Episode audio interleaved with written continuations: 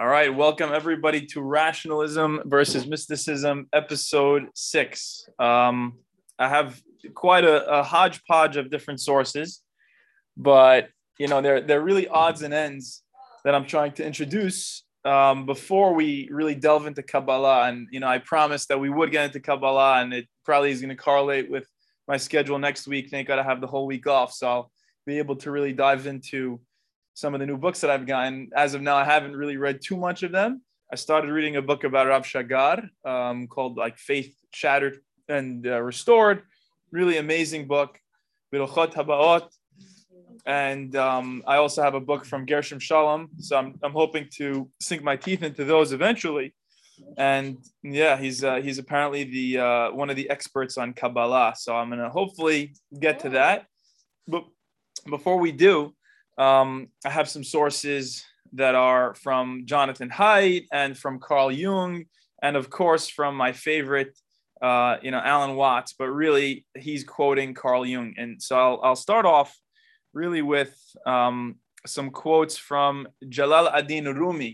If you know him, he's the famous Sufi poet, and there's probably no other synagogue in the area where you'll hear somebody say that name. But that's why we're so special. And like I always say, if they're if they're digging up something in these archives, let this be the thing that they dig up, because that'll be the end of me.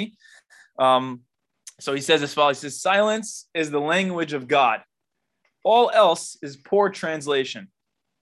So I think I'm just going to stop the class now and be silent for the rest of the time. We'll have uh, many moments of silence.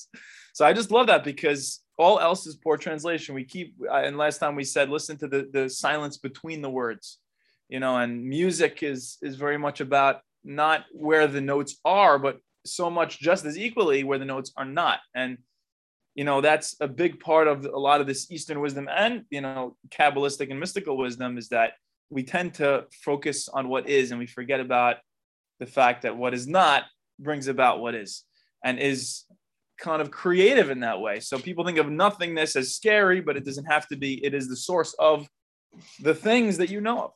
Um, The other quote here is, "Sell your cleverness and buy bewilderment," right? Purchase bewilderment, in other words. And wh- I love that, because he's saying basically, let go of this, this need to think, this need to understand with your thinking mind. And we spoke so much about Jonathan Haidt in previous classes, and that's been really trying to drive that point home. Um, and there's so much to be gained, ironically, and so much to know about the world by not trying to know. And yes, there's so much to be gained and so much to learn about the world by not trying to learn about it, and by not trying to understand it with your rational thinking mind, but instead to just sit with what is and meditate with it. And it's easier said than done. You know, there's there's only so much I can say to urge you to explore this on your own. And I think everybody's going to have experiences like this at some point in their lives. So this could be almost like a, a map or a guidebook, or a guide for you moving forward as to how to navigate these parts of your life when you do hopefully stumble upon or sneak into some mystical experience. So I'll start with that, and then I'll uh, you know I'll, I'll transition now. Before we get into Carl Jung, I want to jump to um, a couple of quotes from the Gemara. So let me just see where that is. So many sources here. Where did I put it? I guess, did I not put it here? Could have sworn I had it here. Let's see. Okay, we'll just read it directly from here. Um, so this is really interesting Gemara, and you might have heard it before, right? We say in Shema Israel, right? Ve'avta et Adonai Elohecha b'chol lebabecha u'b'chol nafshecha u'b'chol me'odecha, right? And we we know that uh, God is always saying, Uh, from this, or the Hachamim are saying from this Midrash, why are there two bets? So that you should love God with your yetzer hatov and your yetzer hara. So I want to dedicate this part of the class to understanding, what does that mean? What are the Hachamim trying to say? That you should love God with your yetzer hara. And we're going to get into what Carl Jung calls the shadow element.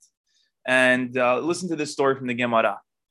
The Gemara recounts the event described in the verses. The verse states, "And they cried with a loud voice to the Lord their God in Nehemiah what was said, Rab said, and some say it was Rabbi Yohanan who said, whoa, whoa, it is this, the evil inclination for idol worship that destroyed the temple and burned its sanctuary and murdered all the righteous ones and caused the Jewish people to be exiled from their land. It's all because of the yetzer hara.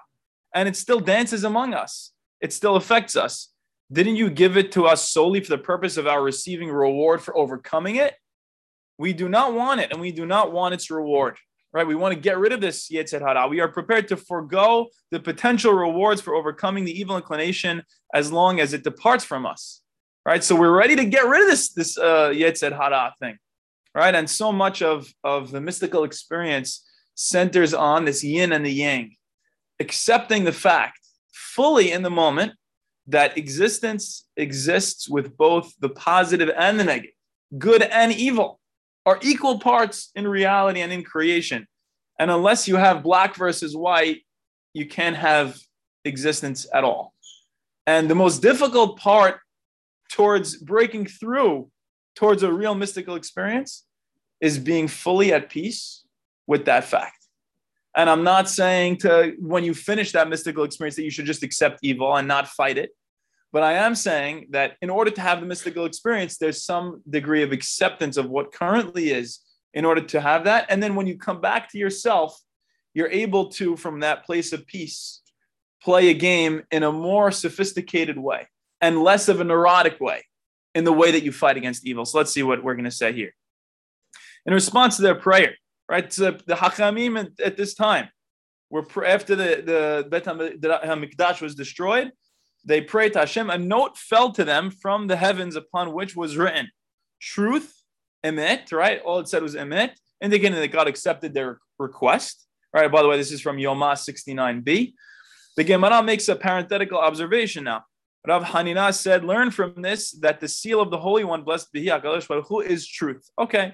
In response to the indication of divine acceptance, they observed a fast for three days and three nights. Right? So they started fasting because, oh, Hashem accepted our request and He delivered the evil inclina- inclination to them. Right? So Hashem actually complied in this story. He gave them the yetzer hara. A form of a fiery lion cub came uh, came forth from the chamber of the Holy of Holies. Right? From the Kodesh HaKodeshim emerged this fiery lion cub. Zechariah, the prophet, said to the Jewish people, this is the evil inclination for idol worship, as it is stated in the verse that refers to this event. And he said to this, this is the evil one, right? So this is represent not just the yetzer hara, but the yetzer hara for the worst thing possible, for worshiping a foreign god, which of course is synonymous with the utmost evil. The use of the word this indicates that the evil inclination was perceived in a physical form, right? Zeh. When they caught hold of it, one of his hairs fell, and it let out a shriek of pain that was heard for four hundred uh, parsangs. They said, what should we do to kill it? Perhaps heaven forfend, they will have uh, mercy upon him from heaven, since it cries out so much. The prophet said to them, throw it into a container made of lead and seal the opening with lead, since the le- lead absorbs sound. And as it is stated, and he said, this is the evil one, and he cast it down into the midst of the measure, and he cast the stone of lead upon its opening. This is from Zechariah, an actual pasuk. They followed this advice and were freed of the evil inclination for idol worship. So there was a period of time, according to this story, of course, we're not taking it literally, but, you know, suspend your disbelief.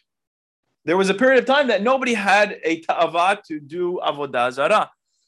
When they saw that the evil inclination for idol worship was delivered into their hands as they requested, the sages said, since it is an auspicious time, let us pray also concerning the evil inclination for the sin in the area of sexual relationships. They prayed and it was also delivered into their hands. So now not only the ta'avah for avodah zarah, and also now the ta'avah for sexual immorality. Zechariah the prophet said to them, see and understand that if you kill this evil inclination, the world will be destroyed, because as a result, there will also be no longer be any desire to procreate. So Zechariah is a smart guy. He says, wait a second. If we get rid of the desire for sex, then, I mean, how are we going to have children? They followed his warning, and instead of killing the evil inclination, they imprisoned it for three days. At that time, people searched for a fresh egg throughout all of Edithi's Island and could not find one. So they're realizing, uh-oh, now the chickens don't want to lay eggs. The rooster doesn't want to go with the hen, right? What's that Seinfeld reference? Isn't it the rooster that goes with the, right? Since the inclination to reproduce was quashed, the chickens stopped laying eggs. They said, what should we do? If we kill it, the world will be destroyed. If we pray for half that is, that that is uh, that only half its power be annulled, nothing will be achieved because heaven does not grant half gifts, only whole gifts. What did they do? They gouged out its eyes, effectively limiting its power and set it free. And this was effective to the extent that a person is no longer aroused to commit incest with his close relatives. Right? Interesting ending to that story. But the point of it is that they realized at the end of the day, they couldn't sustain such an existence. It was impossible to live a life in which there were no desires for, you know, uh, these things, and a, a life in which evil lost so badly. So you look at World War Two. What did it come from? You know, Hitler and the Nazis felt so slighted. Their honor was so hurt because after World War One, Germany was put down so harshly by the rest of the world, and they were so harsh with the reparations and everything that evil came roaring back with a vengeance. So there's a wisdom in this idea of when you handle evil, whether that be in yourself or in another person or in society or a kid or an adult or whoever it is, be smart about it. Don't be too hard in pushing back against evil, because if you are, it's going to come roaring back and the pendulum's going to swing right back. All right, so there's a lot of wisdom in that, I think. Um, so now I'll read from, we'll get back to some of these other uh, quotes that you guys see here on the page and on Zoom. Um, Michael, uh, just a last yeah. quick uh, interruption here. We're talking about evil, and I understand, you know, you have this yin-yang concept. But, I mean, why do we have to believe in evil? You know, why do we need a duality uh, to, to you know, spirituality, I guess? Uh, in other words, uh, you know, I mean, that's not the only way to go. Uh, I know it's, you know, yetzer hara is, is a concept in rabbinic literature. It's not exactly present in the Torah. Yeah. Um, you know, uh, God separated between light and dark, but dark is simply the absence of light, as we know. Mm-hmm. So, uh, you know, I'm just saying I'm not convinced on this presence of evil. Uh, yeah. We don't have a devil. This devil is not part of our, you know, there's no good angel and bad angel. That's completely uh, Christian, you know? Yeah, but there is the pasuk, right? Um, Yoser or ubore hoshech, Oser shalom ubore ra. Right? The Hachamim change it to ubore takol, because how can we say God creates evil in the scripture? But philosophically, so it is it is a Jewish concept in that sense that it is in Yeshaya. But I agree with you that the highest level of reality, the highest plane, is all love, or is all the oneness, or is all the nothingness. It is all God, whatever that means. I, I I can't even, it's it's hard to even put it into words, because, you know, I surely don't exist on that plane constantly. I wish I did. I mean, we all kind of are striving towards that. But the thing is, where I, I the, the best way I can conceptualize it is that there are different planes of reality at which we experience reality. And sometimes we experience that oneness and that un uh, that it's it, it goes against all our logic. How could there be the good without the evil? But somehow on this highest plane, it exists. But the, the plane right below it, it seems, has this duality to it, has this yin and yang. And the best we can do from this discussion where we are, because we're not fully enlightened beings, whatever that means, even though in reality we are, and we and you're perfect just the way you are. And even the thought that you're not perfect is perfect. And even the thought of hating yourself is perfect. You know, it's all perfect in that one sense, because I know what you're all thinking. Um, I'm perfect, of course. You know, just I never think I'm not perfect. And uh, but but I agree with you. I, I I think there's different ways of conceptualizing it, but there's also different planes of reality that we experience. So that's my best answer to your question, Doc. To me, evil is more like chaos. You know, it's just the, the lack of order. And the other thing with evil is like, what one person calls evil, someone else calls righteous. So it's always so subjective anyway. You yeah. know, with war, war on terror, and, you know, they're evil people. But if you ask them, they don't think they're evil. You know, they think they're holy. So it's just the word evil just, uh, you know, it's just such a strange, subjective type of, it has yeah, such a feeling. Absolutely. Uh, if you were to draw the line, if you were to draw a line someplace, I mean, if you're trying to do something for your greater good, you know, you just want to be selfish. Okay, maybe that's one level. If you're doing something to hurt someone else, yes, that's the next level. Yes, you know, absolutely. And and to both of your points, the the yin and yang symbol, right? It's not just black and just white. It's black with a little dot of white in it and white with a little dot of black in it. You know why? To say exactly your point, Doctor Nasser, that even though, like Victor's saying, it seems good and evil, there's also the concept that what you think is absolute good is not absolute good. And what you think is absolute evil is not absolute evil. And it's really all relative. Because in reality, that duality is really a oneness. But it's so difficult in a way to see that and to connect with that, that that's like a very high level. But I think you're you're right, that it's not an absolute. So let's so that's the Gemara. Now I want to read for you um, the quotations uh, from Carl Jung.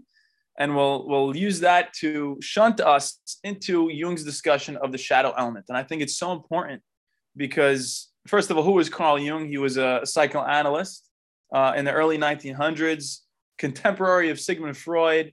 They were close. He was like the president of the A P A at one point, and then they had a falling out. They kind of had very different views of reality. We we talked about Freud last week.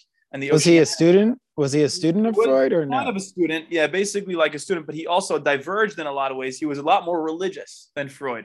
Freud was much more atheistic, had a much more cynical view of God and this oceanic feeling of larger than the self, while Jung saw it as like a fundamental part of reality.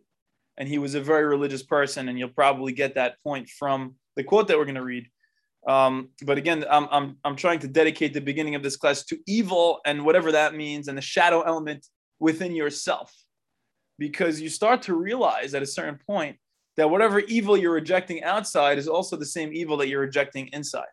And we're gonna, he has some unbelievable um, points about this. And as a person that's interested in psychiatry, I, I find it so fundamental for my future in the way that I want to deal not just with my patients, but with all people. You know, and, and I and like we said about the Nazis, you know, we, we have to be careful in the way that we play this game with evil. So let's see. He says just a few nice quotes before we delve in. The ego has to acknowledge many gods before it attains the center where no god helps it any longer against another god. All right. So this is a lot like the yin and yang thing. All right. So the ego needs to acknowledge many gods. Right. Many images of God, basically, before it attains the center or that oneness, where it doesn't need this one God to fight another God.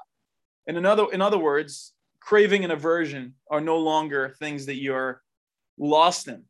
You're not absolutely lost in what you like and what you don't like and this God versus that God, because in a way that's polytheistic. So in a way that's avodah zarah. Everything but that highest level is almost like avodah zarah, but we can't help it. Well, this is where we are. And God's here. Gods, I think, so he'll, he'll say that right now, actually, in one of these quotes. We'll get to it right now. When I say that I don't need to believe in God because I know, quote unquote, I mean, I know of the existence of God images, God hyphen images, in general and in particular. So he's acknowledging whatever he, whenever he says God, it's like Hanambam. Whatever you can possibly think of, of course, is not the actual thing because it's already crystallized and limited. The same way, the second you speak something out, it's not the actual thing. The best we can do is state the negatives about reality. We can never actually state the positives. So he's acknowledging that right off the bat, that this, when he says God, he doesn't mean God absolute. He means, like anybody would mean, their version of or image of or facet of this face of infinity and what, however he perceives it. All right, does that answer it? I mean, hopefully the, these other quotes will too, but. Uh, it sounded more like he was speaking metaphorically about gods. Yes, no, definitely. I, so with, in that quote, gods are like God images. Yes. So God is really ineffable in his in his view, and at least that's the way I read it. And God is this ineffable experience that once we realize our biases towards that ineffable experience, and when and whatever we say, we realize how limited that is, then we could actually have a productive discussion. I think that's what he's saying. Now he says, I commit the impertinence neither of a hypostasis nor of an arrogant qualification such as God can only be good. I'm not, what does hypostasis mean? I actually forgot to look that word up. Let's look it up. Hypostasis. Hypostasis means? Less than, like homeostasis is equal. Mm. This is less than. Great. So the accumulation of fluid or blood, probably not. In philo- I was in medicine. In philosophy, are my two favorite subjects. In philosophy, an underlying reality or substance, as opposed to attributes or to that which lacks substance. Or, oh, this is a great word. Wow. It means literally the thing that's not the thing. So it's like the yin to the yang. I think that's what it means. Uh, that's that's really interesting. Okay. I mean, if I'm understanding it correctly, we could look into it later again. But he's saying, I'm not going to commit this crime, sort of, or this arrogance to say that God can only be good. Why is he saying that? We know that's like the famous Allahu Akbar is like the catchphrase of the, the Muslims, right? Or um, Baruch Hashem. Baruch Hashem, or I mean, that's God is blessed. But but but yeah, we have this idea, oh, God is good. We teach our kids God is good. And I know for me, growing up, once I realized, well, God allowed this and God allowed that, and what about this and what about that? Is God really only the goodness? Well, again, I would have to talk about planes of reality. If you're talking about the dual plane, God is not only good. God is the good and the evil. He's the um, that's on the dual plane. But at that highest level, okay, then I could agree God, whatever that means. It's so incomprehensible. It's almost like we might not, we might as well not even talk about it. What about yeah. the Emet?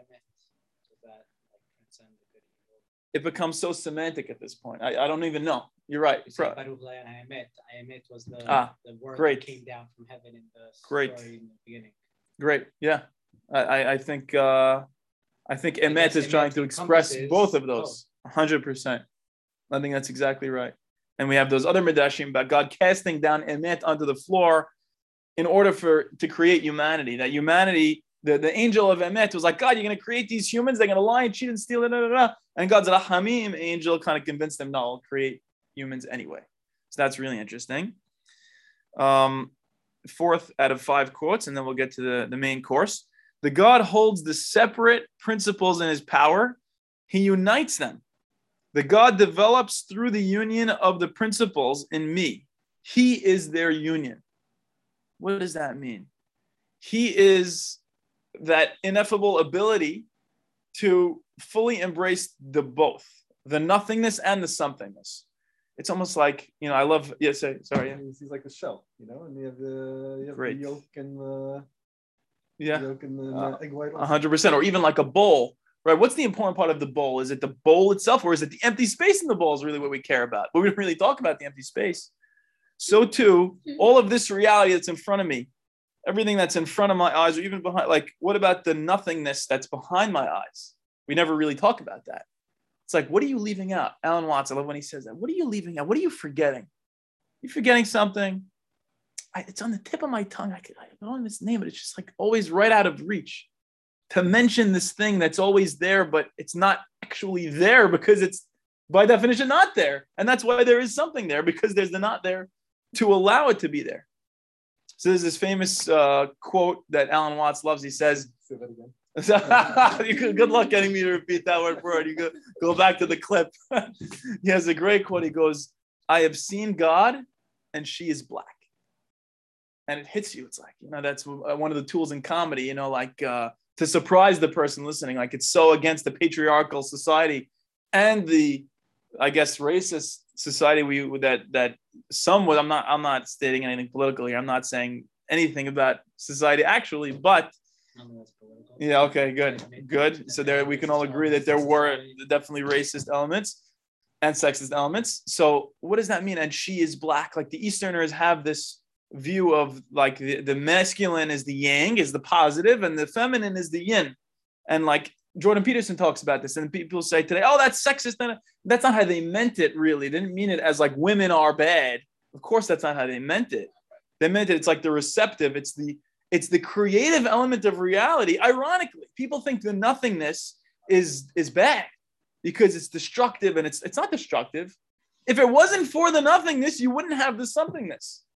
So it's creative. So I've seen God and she is black literally means she and is black because it's the negative element, it's the nothingness element that brings about the creativity that we all want, right? And that's that's just a very insightful uh, idea, I think. Um, and so God is the union of all of this. God is really that, we can't, it's so hard to even speak about. It's only something that can be experienced. And finally, as the eye to the sun, so the soul corresponds to God. right? This is an analogy, right? If it weren't for the eye, there would be no sun. S U N. What does that mean? In quantum physics, forgive me because I'm probably getting this very wrong and nobody really knows, to be honest, but at a, at a quantum level, this is actually true. Reality doesn't behave this way unless there is the observer to observe it that way. You want to talk about the cosmos, you would say, oh, it's so egocentric to say that the cosmos wouldn't be there unless there were humans to talk about it. It's like, okay, but then you realize that the only reason you know about this cosmos is because you know about the cosmos. So you would probably maybe even want to call it something else, or you wouldn't even know what it would be if because the only reason you know about it is because you're there to talk about it. So you could put man down as much as you want to. You could put humans down and say, oh, they don't matter, and be so humble if you want to be. But at the end of the day, who, who's being humble right now? Aren't you the one being humble? And so you can't really escape it. You can't escape the fact that you, that there is something important. You are basically an aperture for existence to know itself. So there's like, it's a lot of like the Mizmor Haidt idea. Does man, do you even care about us? And yet, uh, when, when I gaze upon the heavens, I see all this stuff. I think I don't matter, but but we're just below the level of the divine. And some might even say we are continuous with the divine, whatever that means in a spiritual sense. But as the eye to the sun, so the soul corresponds to God. I love this. Because God can only know himself through us in a way. Right? And Hachamim, I mean, yeah. Way around also. We can't, we can't see. The eye is useless without light. Yes, exactly. It goes both ways. It's a, it's a two-way street. And one hundred percent. The eye can't look directly at the sun. Uh, I mean, it can, but don't try it at home. But yeah, it's, it's an amazing idea because the Hachamim have a Midrash just like this, where they say, if you're already everything, always, all the time, forever, inf- infinitely, then there's nothing to do, nowhere to go, nowhere to be, nowhere to grow. And it's for that reason that God created man, say the Hachamim. And of course, this is all borrowed terms and all that, but forgive it. The point is, God wanted to have a relationship with himself in a way. He wanted to play this game with himself, whatever analogy you want to use, wanted to dance with himself, wanted to play music with himself. And in order to do that, he created man, and like the Kabbalists would say, he subtracted of himself, tzimtzum, in order to be able to know himself. And it's an unbelievable thing. That's we almost like don't forgive ourselves for saying these words because it sounds so ludicrous. Like if God is this unlim- unlimited being, how could he limit himself? Well, it seems not to limit; it's to compact. To compact. So right. Doesn't that, yeah, no, definitely. But it sounds limiting. Right. Right. It I sounds it's like a, an, it's like an evacuation. Yeah. Like a, a void is created. If he's infinite, how could he be finite like me? Right. It's this, it's this strange paradox. And some of the deepest truths of reality are paradox. Like the ancients and all the mystics have always spoken in paradox. I think this is the reason, right? So now that we discussed a, little, a few of those quotes from Carl Jung, I hope you appreciate the depth and the unique perspective that he has. He's so interesting, and he has so many of these deep ideas. And Alan Watts actually gives him a tribute in the nineteen seventies when he passes away. And he, he literally goes on to read an entire speech that Carl Jung gave, and I, I want to read it with you. And I think it'll probably take up the rest of this class, but I think it's worth delving into and discussing because I think it's so important. People forget that even doctors have moral scruples and that certain patients' confessions are hard even for a doctor to swallow. Yet the patient does not feel himself accepted unless the very worst in him is accepted too. Right? So this is the shadow element in any person. Right? The, the deepest, darkest evils that each of us has. No one can bring this about by mere words. It comes only through reflection and through the doctor's attitude towards himself and his own dark side. Ah, now it's interesting. If I want to be a good psychiatrist, I have to be okay with my dark side. Because otherwise, if I'm neurotic about my dark side, I'm not going to be able to accept your dark side.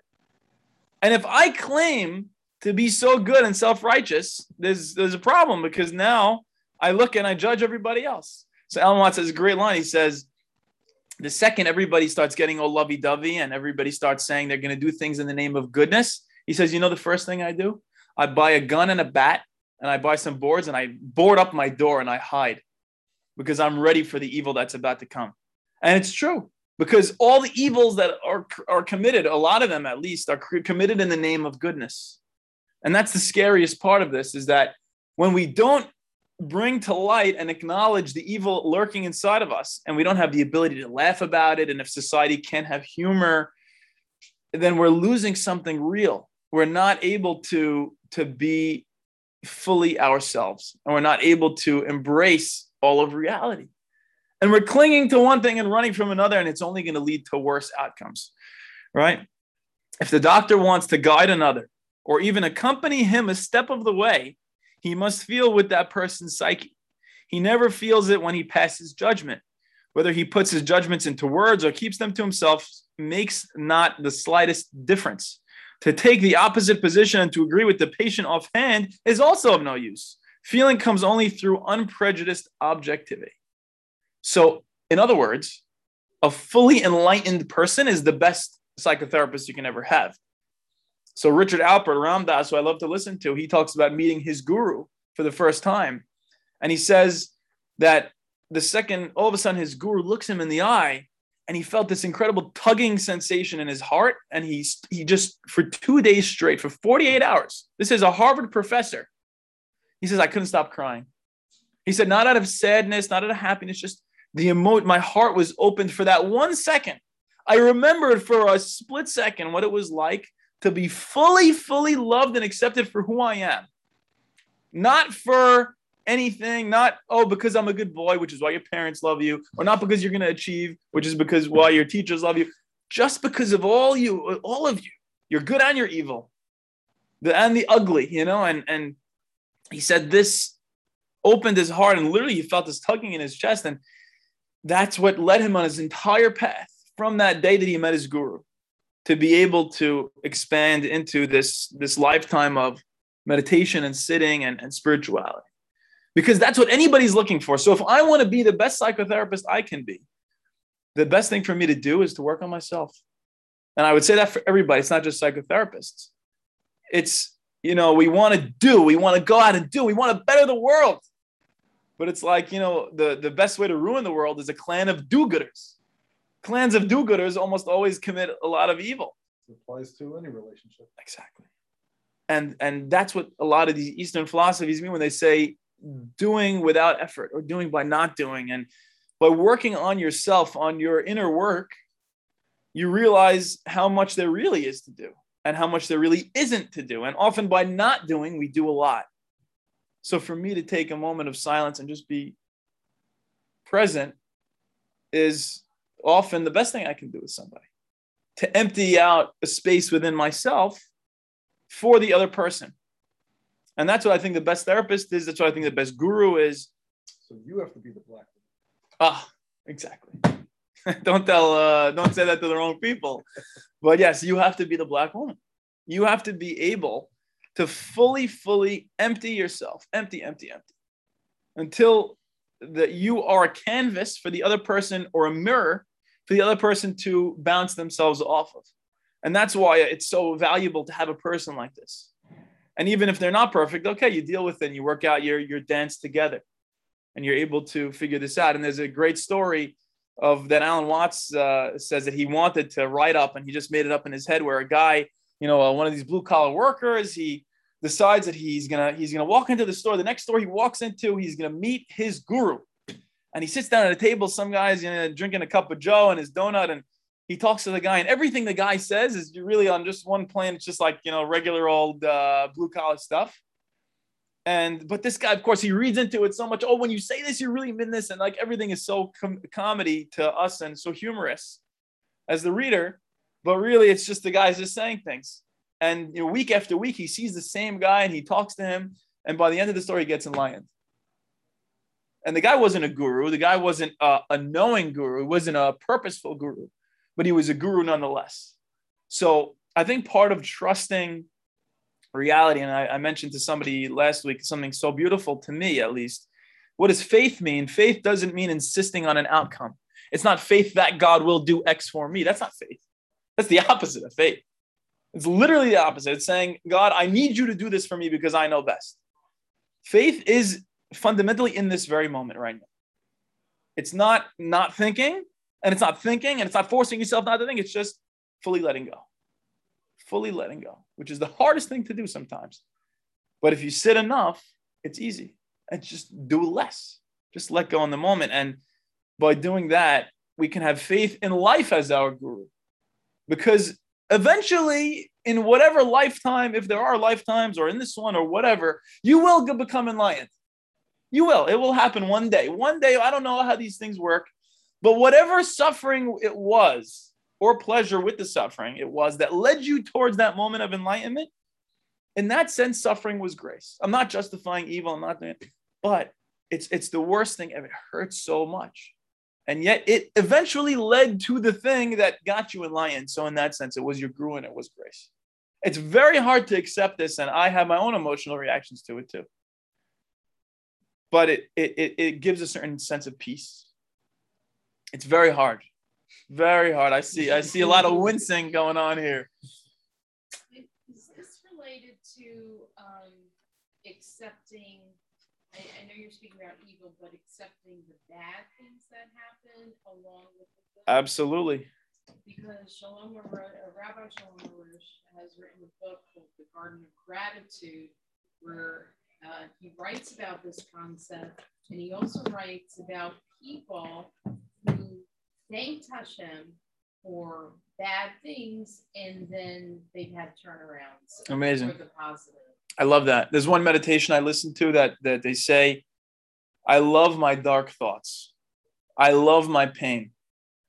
And if you repeat that to yourself, I'm, I'm not here to justify all the bad that's happened. Everyone suffers and we've all had our unique suffering. And I'm not here to say that's okay. It's not okay. But I'm trying to help you see how you can help yourself in a way and help relieve the suffering within your own soul. And ironically, you know, those those Chinese toys where you put your fingers together and like if you try to pull them apart, it, it it it gets tighter. And the only way to release yourself from this thing is to let go and put your fingers closer together. And then it releases its grip and you're able to get out of it. It's a little children's toy, and yet it carries so much wisdom. I think that's the, the goal with evil. If you're running away from it constantly, you can't sit with it for a second, or not just evil, pain and suffering too. It's easy for me to say it right now because I'm not in tremendous pain. But if you're able, this is the fundamental part of spirituality and mysticism, I think, is, is finding a way to sit with what is, no matter what that is. And it's, yeah. So I want to back up just please, yeah, yeah, yeah. So, I mean, we're talking about kind of like just being the observer, you know, and kind of taking everything in, and you kind of learn just from looking at what everything is going on around you. But you also learn more from trying to do something, not yes. being that observer. You see what's going on and you take action, and uh, you may succeed and you mm-hmm. may fail, and you will learn lessons from both. And we can't we can't forget about that. Yes, either. Absolutely. I, and I often when these discussions happen, I don't do enough justice towards that. I don't do enough justice towards do and go and be good and and and and. Is that, is that because that's just say it again? That's because that's just the norm that we're kind of taught. Yes, and that's why I'm reacting to it. But of course, go out and do it, but don't get lost in it. All the while, try to challenge yourself to see that during those valiant efforts that you're making, try to see if you can remember that you are the emptiness behind it all. You're the nothingness. You're the peace at the end of the day. Even you might not feel peaceful. There is a peace somewhere in there, no matter what's going on for you, that can be present with what is. And that's infinitely powerful. So let's continue with the uh, with the speech. This sounds almost like a scientific precept, and it could be confused with a purely intellectual, abstract attitude of mind. But what I mean is something quite different. It is a human quality, a kind of deep respect for the facts, for the man who suffers from them, and for the riddle of such a man's life. The truly religious person has the attitude. He knows that God has brought all sorts of strange and inconceivable things to pass, and he seeks in the most curious ways to enter a man's heart. That's God seeks to enter a man's heart. And of course, it's a personification. Of course, it's anthropomorphism. You don't have to use that language, but you understand what he's saying. He therefore senses in everything the unseen presence of the divine will. This is what I mean by unprejudiced objectivity. It is a moral achievement on the part of the doctor who ought not to let himself be repelled by sickness and corruption. Right? So it's the ability, like, you know, Richard Alpert would say, it's the ability to say the following. If you're looking for God, all you see is God. All you see is God. Anywhere and everywhere, whatever that means. God is either everything or he's nothing. If you, if you want to call yourself an atheist, fine, use some other word than God. But eventually there is an existence going on in which you are continuous with it. You have to agree with that. And at some stage, you'll have some peace. So whatever leads you towards that is, is kind of what you should be looking for. And some people want to call it God. And maybe there's not something so much so wrong with sometimes personifying it, but then remembering, okay, I really know not. There's, there's so much I don't know. And then the not knowing mind can can take over. But very often I use my left brain, and I get stuck in my left brain sometimes, but often I use it as a tool. I try to use my rational faculties to open up my heart. And I try to use logic to be a tool towards negating itself, to calm that part of the brain down so that I can open up to the experience. Right? And if you if you sharpen your left brain, your rational faculty more, it doesn't have to be against you. It could also be used to be humble on its own and realize how limited it is, and then to give way and say, okay, you'll take it from here, right brain. You'll take it from here, you know, task positive network, whatever it may be. Is it to understand pain as well? Yes, one hundred percent. Uh, to understand anything and everything that's going on at, a, at the deepest level. No, but it's a strong tool to understand pain. For sure. And to, to kind of be conscious of it and to try to prevent it as well. But It's it's it's it's a dance. It's it's a delicate dance. We cannot change anything unless we accept it. Very important. Condemnation does not liberate; it oppresses. I am the oppressor of the person I condemn, not his friend and fellow sufferer. I do not, in the least, mean to say that we must never pass judgment when we desire to help and improve. But if the doctor wishes to help a human being, he must be able to accept him as he is, and he can do this in reality only when he has already seen and accepted himself as he is. So unless you fully accept yourself, you're going to hurt not only yourself, but other people. And, and even if you're conscious of this right now, you're going to go out tomorrow and you're going to be playing this game with other people. And just notice for a second, I challenge you to bring these ideas into your daily life and say, okay, where am I, you know, being hard on people? Or where am I resisting certain types of people? And maybe if I'm just sitting with myself, I can challenge myself just to tolerate a little bit more that thing which I'm running away from, or that person which I'm running away from. And that's the most liberating thing, because it's the same thing as that Chinese toy. If you just go closer, it'll allow you to, to disentangle from all this neuroticism. Perhaps this sounds very simple, but simple things are always the most difficult. In actual life, it requires the greatest art to be simple. And so acceptance of oneself is the essence of the moral problem and the acid test of one's whole outlook on life. That I feed the beggar, that I forgive an insult, that I love my enemy in the name of God.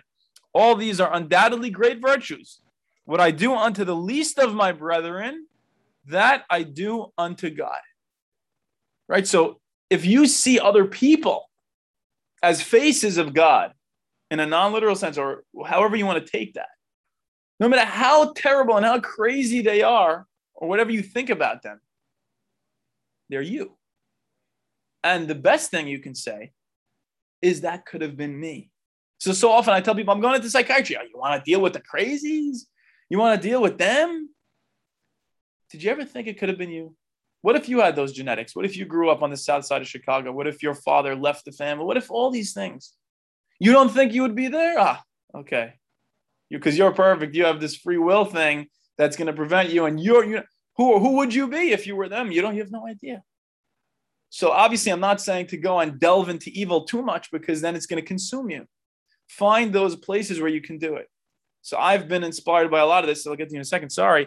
Just to be involved with maybe the prisoners and teach them meditation or whatever. Because what what what holier work can you do with those people than then with those people, or the the the least of my brethren, in the words of Jung, than dealing with prisoners? Yes. I guess I'm confused, because let's say like the evil inside me, let's say, is like a negative character. Let's say it's selfish, right? So I can't accept that in myself that I'm selfish, because that's just not an evil I'm okay accepting or condoning or saying um I'm just gonna let it stay in me. So then I see it, it most in other people, because it's something that I'm very hyper aware of. Mm-hmm. But why should I ever accept their selfishness? And then, I mean, I know I'm not, let's say, accepting my selfishness, but why then should I have to accept his?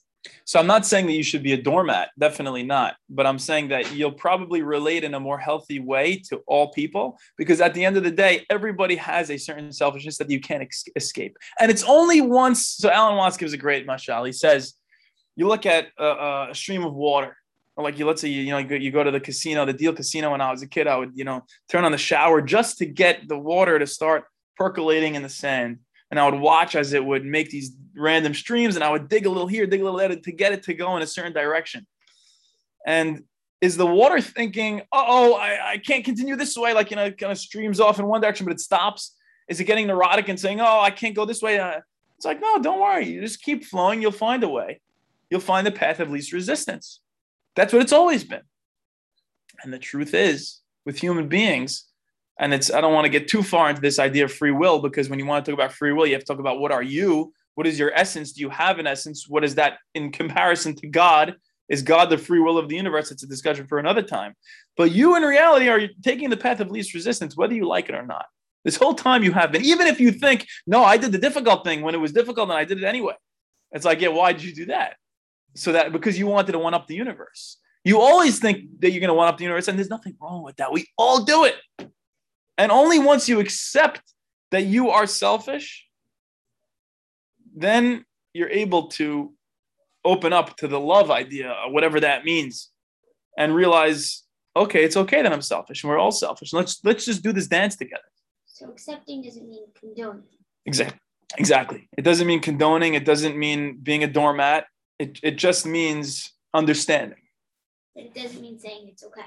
Exactly. That's the same thing with evil, right? Definitely not. But, but selfish isn't always bad. I mean, selfish just means you have self-regard and you're trying to do things for yourself. But I mean, you know, it can be bad, but also it's it's also part of your makeup. I mean, of course, yeah. You want to eat. You want, uh, you know, you want to succeed. I mean, these these are selfish desires. Now you want to bring, you know, obviously have a community, have a family, and, uh, you know, interact with people and have people like you. Again, that also sounds selfish, right? You want people to like yeah. you. That's selfish.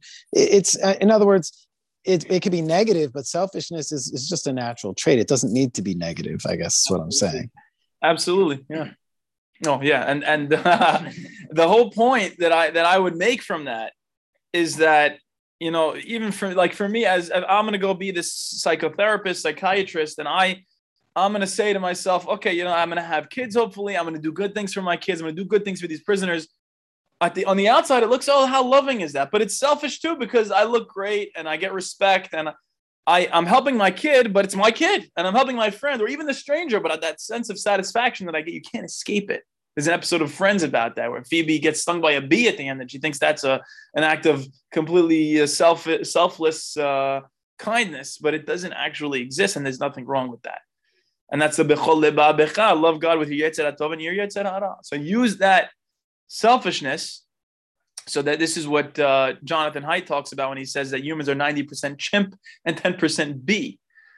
So the best conclusion I could come to is that the things that I'm going to do that are selfish, I'm going to try to make sure, for the most part, because it's not going to be all of them, obviously. When I brush my teeth, who am I helping? I, I mean, I guess I'm not going to smell bad around people. But I'm going to try to make sure that the selfish things that I do coincide with concurrently being good for other people. They're selfish nonetheless, but they're concurrently good for other people. And that's the best I can do. You know, and uh, the, this idea of ninety percent chimp and ten percent bee is that, yes, humans evolved natural selection on the individual basis to be selfish. And when, when you see a pack of chimps fighting together to capture a, a, um, a prey, they're actually not working as a team. They're actually working as individuals, each one wanting, but it looks on the outside like they're a team.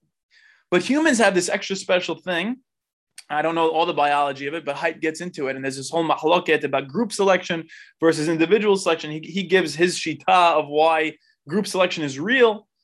And at the end of the day, humans have this capacity of being like a hive mind and being, you know, larger than the self by being part of a group. And we'll get to that next week. I'll read some quotes from Haidt uh, that we'll get to, but, but let's continue with this, uh, this Jung stuff.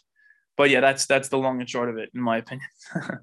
um, So, but what, but what if I should discover that the least amongst them all, the poorest of all beggars, the most impudent of all offenders, yea, the very fiend himself, that these are within me, and that I myself stand in need of my own kindness, that I myself am the enemy who must be loved? What then?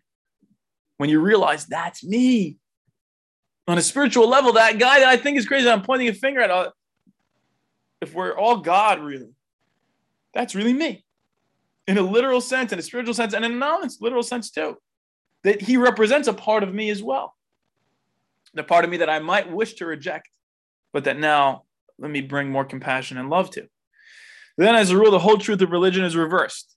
There then, there is then no more talk of love and long-suffering. We say to the brother within us, Raka, and condemn and rage against ourselves. We hide him from the world. We deny ever having met this least among the lowly in ourselves, and had it been God himself who drew near to us in this des- despicable form, we should have denied him a, a thousand times before a single cock had crowed, right? So this is the idea that a lot of religious history is about fighting evil and doing all this stuff to reject the evil. Healing may be called a religious problem in the sphere of social or national relations. The state of suffering may be civil war, and this state is to be cured by the religious virtue of forgiveness and love of one's enemies. That which we recommend with the conviction of good people as applicable to external situations, we must also apply inwardly in the treatment of neurosis. This is why modern man has heard enough about guilt and sin. He is sorely beset by his own bad conscience and wants rather to know how he is to reconcile himself with his own nature, how he is to love the enemy in his heart, in his own heart, and call the wolf his brother. Right? That's what we're looking for right now. We're not looking for a speech from a guy telling us, go do good. It's very easy to say, go do good. Well, what is the good? Are you really doing good? You don't even know if you're really producing that good. And so often we're so hard on the evil outside that we're going to be so hard on the evil inside. And anyway, we end up doing all these crimes against ourselves. And that is, that's a very tough thing. And even with friends of mine, like when I mess up, I beg for their mercy. And I say, you know, please give me a little bit more compassion, because I know myself that if you're so hard on me, I'm going to close up and I'm going to get defensive. So the best way to deal with this evil part of me is to be nicer and say, here, kitty, kitty, kitty, you know, like kind of deal with it in a nicer way. And then it'll open itself up to healing. The modern man does not want to know in what way he can imitate God, but in what way he can live his own individual life, however meager and uninteresting it may be. It is because every form of imitation seems to him deadening and sterile that he rebels against the force of tradition that would hold him to well-trodden ways. All such roads for him lead in the wrong direction. He may not know it, but he behaves as if his own individual life were God's special will, which must be fulfilled at all costs, right? This is the selfishness that we have. This is the source of his egoism, which is one of the most tangible evils of the neurotic state. But the person who tells him he's too egoistic has already lost his confidence. This is what I was saying in the example with me. Oh, you're too egotistical. And now you lost my confidence. Now you hurt me so bad that I can't even talk to you anymore. And rightly so, for that person has driven him still further into his neurosis. That's not the right way to be. If I wish to effect a cure for my patients, and sorry guys, it's almost done. If I wish to effect a cure for my patients, I am forced to acknowledge the deep significance of their egoism. I should be blind indeed if I did not recognize it as a true will of God. I must even help the patient to prevail in his egoism. If he succeeds in this, he estranges himself from other people, he drives them away, and they come to themselves as they should, for they were seeking to rob him of his sacred egoism. This must be left to him, for it is his strongest and healthiest power. So you kind of have to let the guy's ego run wild a little bit. And famously, from people who have taken psychedelics, we hear accounts that there is ego enlargement before there's ego death, before there's ego dissolution. The ego is allowed to go live out all its fantasies, and it's allowed to go and be a superhero, do these crazy things. And, and then finally, once the ego has had its fill of its egoism, now it can rest and now it can dissolve. And that's the way you have to deal with a patient or a person is allow him to see where his egoism might take him. Let him see for, on his own. Instead of putting it down, befriend your own ego and that of another person, and you'll allow it to dissipate and abate. Final paragraph, it is a true will of God that sometimes drives him into complete isolation, right? Sometimes this person is going to be driven to complete isolation. However wretched this state may be, it also stands him in good stead. For in this way alone can he get to know himself and learn what an invaluable treasure is the love of his fellow beings. Only once you submit to all the selfishness and you fully take a look at this isolation that it causes, fully embrace that and allow it to be, then you kind of would like the Chinese toy, you allow it to resolve itself and you open up to the love of your fellow beings, right? So you go from that dualistic plane to the oneness. It is, moreover, only in the state of complete abandonment and loneliness that we experience the helpful powers of our own natures. So when, uh, to quote a great uh, television show, cartoon, Avatar Legend of Korra, the end of season one, uh, season finale, she says uh, uh, she's she's greeted by the previous incarnation Avatar or whatever. If you watch the show, you understand what I mean. Aang appears to her and he says to her, when we reach our lowest point, we are open to the greatest change. It's such a moving and beautiful concept because it allows us to realize it's okay to feel down. It's okay to have dug yourself into this abandonment of self or this isolation or all this stuff, all this wretchedness, because you open yourself to the greatest change. And you open yourself because from that point, all there is now is up. All there is now is this ability to seek for the outside because you're going to eventually use up all that energy and there's going to be none left to it. And you, if you're nice to that part of yourself, if you're gentle with it, then good things will come as a result. Any questions or comments? I have a question. Please. I'm wondering. Let's Don't say, be selfish. Got it. Something to do with it. I had a question. um, Okay, let's say you were the psychotherapist and I was your patient. Would I be able to tell that, let's say you're accepting an evil part of me. Would I be able to tell if you truly accepted that evil part, that evil, same evil part of you? Like, is it so obvious and so differential that when when you really truly accept all of those parts of you and you're fully enlightened, like, how much does your patient actually feel that? According to Jung, it's it's, it's something that is emoted. It's something that, like, from the word emotion, it's something that is felt by the person. And I, I can't guarantee that. But there is a certain comfort that we have with people who know that they're rascals in a way that Alan Watts says it. We have a certain comfort. But the people who are self-righteous, those are the worst. The people who claim to be all good and they don't acknowledge the parts of themselves that are just as rascal like as me, I can't be around those people because they're gonna judge me and they're not gonna make me comfortable and they don't know about their own evil. So unless you acknowledge the yetzer hara in yourself, so uh, to answer your question, I would hope so. I would hope so that that there would be a genuineness to that interaction, and even if it might not be apparent at one point, it might come out at one point during the therapy, and that's the idea of transference and counter-transference, and you have to kind of play that game. By the way, I'll send you a bill in the mail um, for this uh, consultation. Anybody else want to get charged? Yeah. Yeah. Hazako Baruch. Thank you so much, guys. It was a pleasure. You guys were awesome. No, I'm on your account. It's not yet. Yeah. Um. Like also when like I whenever like public. Wow. And I always look at her and I'm like, I wish I could do that. Like, wow. That's how I feel. I just like, it's just not appropriate to do so. Yes. Like I can't cry when I want X, mm. Y, and Z. Yep. Like, I'm also hungry and I just want to scream. There's purity. Cook, so I always think about like, that's me. I just have layers. It took me five years to learn how to to paint like Rembrandt and a lifetime to learn how to paint like a child. That's Picasso, I think, says that. Oh, wow. I might have reversed the names, but I'm pretty sure like that's the wisdom of childhood. Like they're just so real. They're so raw. Yeah. They don't have these neuroses. They're not hiding from other egos yet. Well, that's also like a homeless person in a way. Like there are certain, like, let's say, social norms that they just don't have to, like, adhere to, or they can't adhere to. Absolutely, for sure. Doctor Nasser and Sam, thank you so much for coming. Victor, I'm so glad to see you in person. This is fantastic. Okay. I'm so glad. Somebody's got to eat it. Thank you, Mike. Otherwise, where does it go? Thank you so much, guys. Thank you. Thank you. Take care. Good night. Same time next week. Good night, guys. All right, bye-bye.